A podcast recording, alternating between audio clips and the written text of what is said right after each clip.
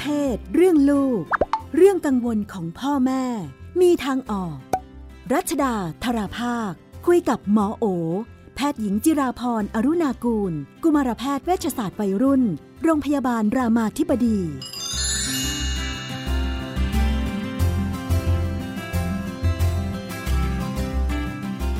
ในช่วงเรื่องเพศเรื่องลูกเราอยู่กับคุณหมอโอนะคะ สวัสดีค่ะ ค่ะ สวัสดีค่ะพี่นุ่น สวัสดีท่านผู้ฟังค่ะ สัปดาห์ที่แล้วเราคุยกันเรื่องการเตรียมตัวมีลูกเนอะว่าเออพ่อแม่ควรจะต้องเตรียมพร้อมอะไรยังไงบ้างทำเช็คลิสต์กันเลยมาทีเดียว แล้วก็คุยกันต่อเนื่องว่าแบบเออเด็กรุ่นใหม่เนี่ยเออเลี้ยงเลี้ยงแล้วสนุกกว่ารุ่นรุ่นเราเนาะเขาเขาดูเด็กรุ่นนี้ดูไม่เหมือนรุ่นเราเออถ้าคุณพ่อคุณแม่สนุกก็จะสนุกมาก อืม ทีนี้ก็เลยมีประเด็นต่อเนื่องว่า เอ๊ะแล้วถ้าเรื่องเพศล่ะ เด็กรุ่นนี้เนี่ยมันมีความยากง่ายยังไงบ้างสำหรับคุณพ่อคุณแม่ ซึ่งเติบโตมาจากอีกยุคหนึ่งเนาะว่าเอ๊ะเด็กรุ่นใหม่เขาอ่ามองเรื่องเพศ รับรู้เรื่องเพศเข้าใจเรื่องเพศ มีวิธีคิดวิธีปฏิบัติเหมือนหรือแตกต่างไปยังไง แล้วก็คุณพ่อคุณแม่จะมีวิธีรับมือดูแลยังไงได้บ้างค่ะ ค่ะ ก็ต้องบอกว่าเด็กยุคใหม่เนี่ยเขาก็จะมีความเข้าใจเรื่องเพศ ที่รอบด้านมากขึ้น แล้วก็มีความเข้าใจที่ถูกต้องมากขึ้นนะคะ อย่างยุคพ่อแม่สมัยพวกเราก็จะเติบโตมาแบบชายหญิง ชายสีฟ้า หญิงสีชมพูอย่างนี้เนาะเราก็จะแบบถูกแบ่งข้าวของเครื่องใช้อะไรต่างๆนั้น ปัจจุบันมันก็ยังมีอยู่นะคะ แต่ว่าเด็กยุคใหม่เนี่ยเนื่องจากตอนนี้การรับรู้เรื่องต่างๆของเขาเนี่ยมันไม่ได้ผ่านแค่ เรื่องของการสอนของพ่อแม่หรือโรงเรียนเท่านั้น ซึ่งเราก็ยอมรับว่ามันก็ยังมีการสอนแบบความรู้ที่เป็นความรู้ชุดเก่าในโรงเรียนอ่าโรงเรียนอยู่ เช่น มันก็ยังมีตำราบางอย่าง เช่นสอนว่าความหลากหลายทางเพศเป็นความผิดปกติอะไรเงี้ยมันก็ยังหลงเหลืออยู่บ้าง แต่ว่า เด็กยุคใหม่เนี่ยเขาก็จะมีความรู้ผ่านทางสื่อโซเชียลต่าง ๆ ซึ่งสิ่งเหล่านี้มันก็เริ่มปรับจูนความคิดเขาให้ทันสมัยขึ้นนะคะ แล้วก็เข้ากับโลกยุคปัจจุบันมากขึ้นว่า เออเรื่องเพศเนี่ยมันเป็นเรื่องของความแตกต่างหลากหลาย มันเป็นเรื่องของสิทธิส่วนบุคคล เป็นเรื่องที่ไม่ได้แค่เกิดจากการเลี้ยงดูหรืออะไรก็ตามมันเป็นเรื่องของธรรมชาติของแต่ละคนที่เป็นรวมไปถึงการเติบโต เหล่านี้ก็เป็นเรื่องที่เป็นสิทธิส่วนบุคคลที่มีความแตกต่างหลากหลายกันนะคะนั้นเด็กยุคใหม่เนี่ยก็จะมีความเข้าใจเรื่อง เพศที่ดีขึ้นว่า เออ มันไม่ได้แบ่งออกเป็นเหมือนห้องน้ำชายหญิงเนาะมันมีแบบ มันมีความหลากสีมันมีรายละเอียดมันมีเขาเรียกว่าความแตกต่างหลากหลายมี variation อันนี้เด็กยุคใหม่จะเข้าใจเรื่องนี้เยอะขึ้น แล้วก็เขาจะเข้าใจว่าหลายอย่างมันก็จะไม่ได้เป็นข้อจำกัด เช่นไม่ได้แปลว่าผู้ชายต้องแบบเข้มแข็ง ลุกให้นั่งบนรถเมล์รถสาธารณะอะไรอย่างเงี้ยเขาก็จะเริ่มมองเรื่องความ เท่ากันมากขึ้นนะคะมองว่าผู้หญิงเองก็มีศักยภาพไม่ต่างจากผู้ชาย เดี๋ยวยุคนี้จะไม่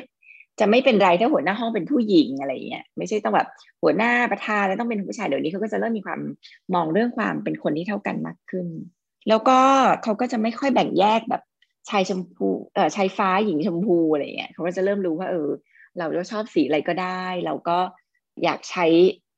ของหรืออะไรรูปแบบไหน ในแบบเราถ้าเราชอบมันก็ได้ แล้วก็เขาก็จะให้ความเคารพกับความหลากหลายทางเพศ เช่น คนข้ามเพศหรือบางทีบ้านเราเรียกตุ๊ดกระเทยทอมอะไรเงี้ยสิ่งเหล่านี้จะเป็นที่ยอมรับของเด็กยุคใหม่มากขึ้น เพราะว่าเขามีความเข้าใจว่า คนเหล่านี้ก็เป็นคนที่มีความปกติ ไม่ได้แตกต่างจากคนอื่นนะคะอันนี้ก็น่าจะเป็นเรื่องความเข้าใจ เรื่องเพศซึ่งเป็นสิ่งที่ถูกต้องของเด็กยุคใหม่ รวมไปถึงเรื่องของรสนิยมทางเพศนะคะเขาก็อาจจะแต่ก่อนเขาก็จะมีความเข้าใจว่าชายต้องหญิงต้องชายเนี่ยเดี๋ยวนี้เขาก็มีความเข้าใจมากขึ้นว่า เออแบบความรู้สึกทางเพศ หรือรสนิยมทางเพศ ความมีโรแมนติกทางเพศเนี่ยมันเป็นเรื่องแยกกัน แล้วมันก็อาจจะไม่จาเป็นต้องเป็นเพศตรงข้ามนะคะชายรักชายหญิงรักหญิง กระเทยรักหญิงหรืออะไรก็ตามเนี่ยเป็นเรื่องที่เป็นไปได้ แล้วก็เป็นเรื่องที่ ถูกยอมรับมากขึ้นในเด็กยุคปัจจุบันนะคะ ซึ่งอันนี้ก็เป็นไปในทางที่ล้อไปกับความรู้ทางการแพทย์ด้วยนะคะ ก็คือความหลากหลายทางเพศก็ไม่ได้เป็นความผิดปกติรสนิยมทางเพศเป็นเรื่องที่มีความเป็นเรื่องของความแตกต่างส่วนบุคคล ไม่ได้เป็นความผิดปกติอะไรนะคะนั้นเด็กยุคใหม่ก็จะมีความเข้าใจเรื่องความหลากหลายทางเพศรสนิยมทางเพศ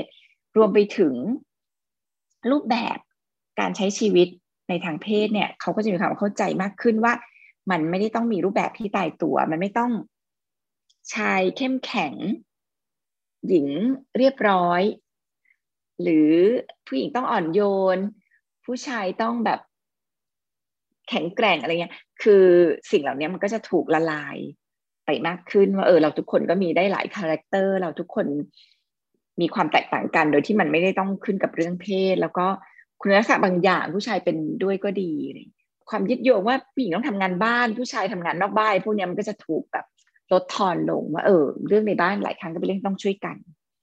เพราะว่าผู้หญิงก็ทำงานนอกบ้านเหมือนกันอะไรเงี้ยนะคะ การดูแลลูกอาจจะไม่ใช่หน้าที่ของผู้หญิงอย่างเดียว หรือแม้กระทั่งเรื่องของรูปแบบการใช้ชีวิตที่ถูกตีตราในเรื่องเพศเนาะเช่นแบบ ผู้หญิงต้องเป็นแม่อะไรเงี้ย เด็กผู้หญิงหลายคนเกิดมาก็จะเริ่มมีความเชื่อไม่เห็นต้องเป็นอย่างนั้นเลยผู้หญิงบางคนไม่อยากเป็นแม่ก็ไม่ต้องเป็น ก็เป็นสิทธินะคะ วัฒนธรรมต้องบอกนี้ วัฒนธรรมความเชื่อหลายอย่างก็อาจจะถูกท้าทาย เช่น ต้องการอยู่ก่อนแต่งก็จะเป็นเรื่องที่อาจจะถูกยอมรับมากขึ้นด้วยความรู้สึกว่า มันก็เป็นทางเลือกหนึ่งที่เลือกได้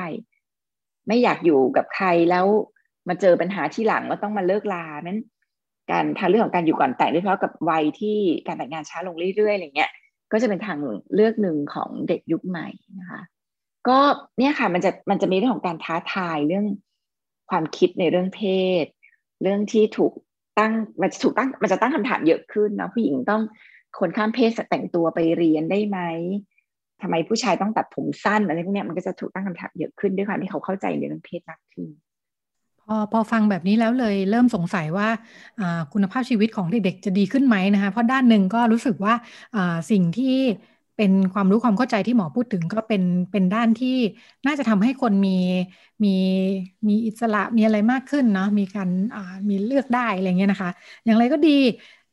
เด็กๆก็โตมากับการรับรู้ผ่านสื่อหรืออะไรต่างๆเนาะอย่างที่หมอว่า แต่พอในชีวิตจริงเนี่ยหลายอย่างมันยังโยงโยงอยู่กับแบบเดิมอะไม่ว่าจะโรงเรียน ไม่ว่าจะ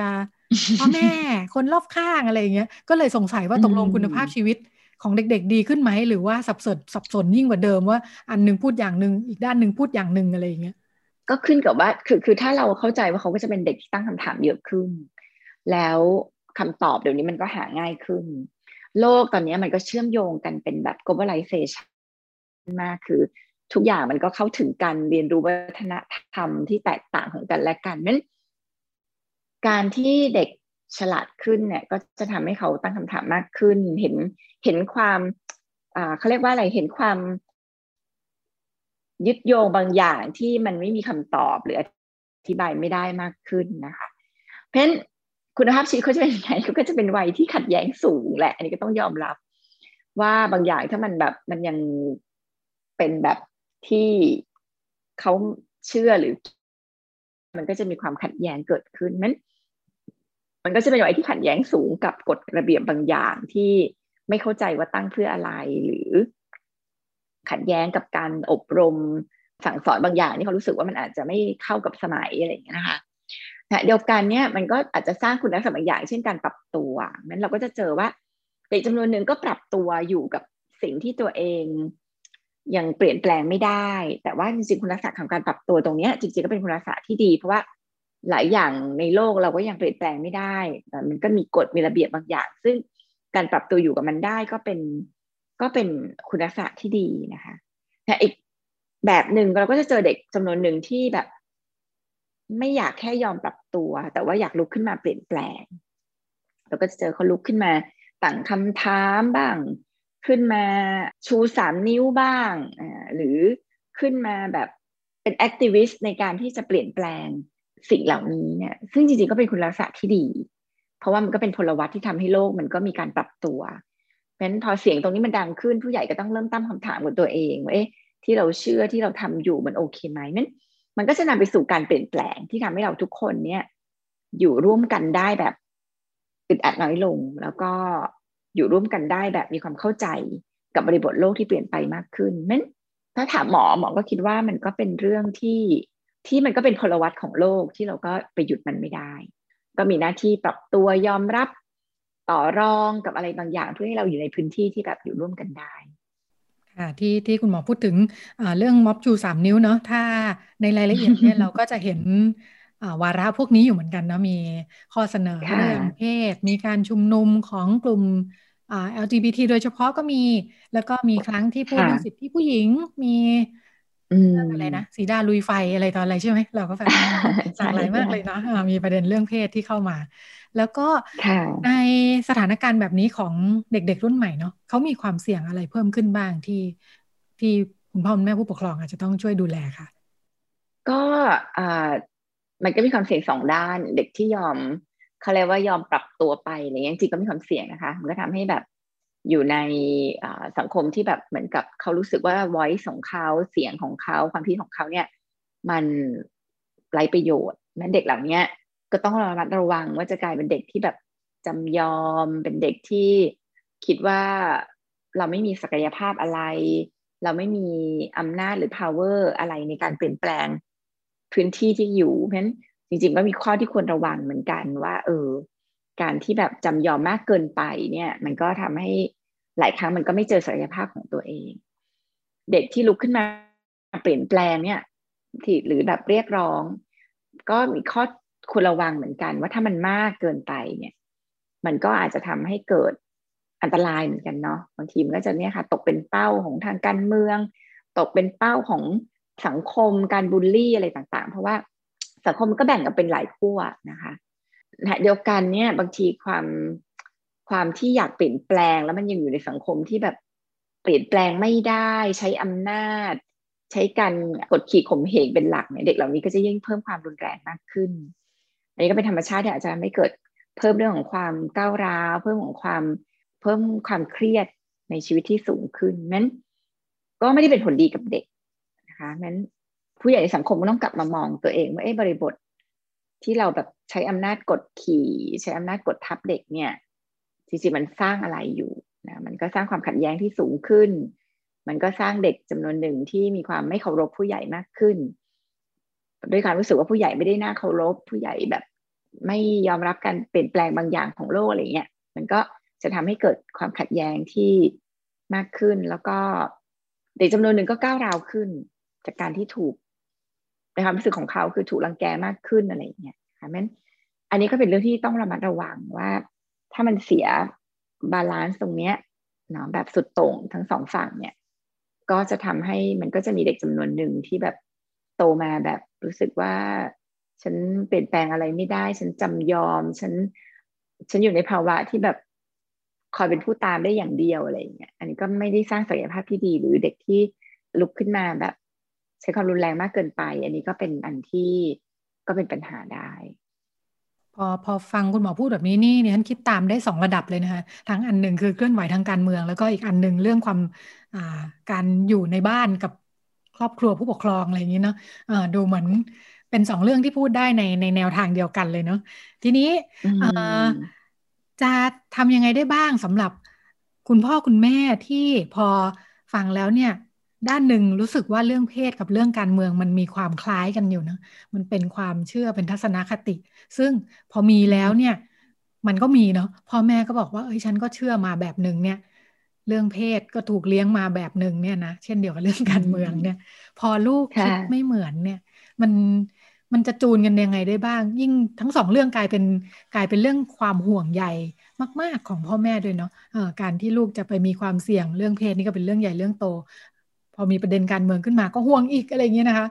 ทำยังไงดี พ่อแม่ถึงจะสามารถดูแลลูกได้ใน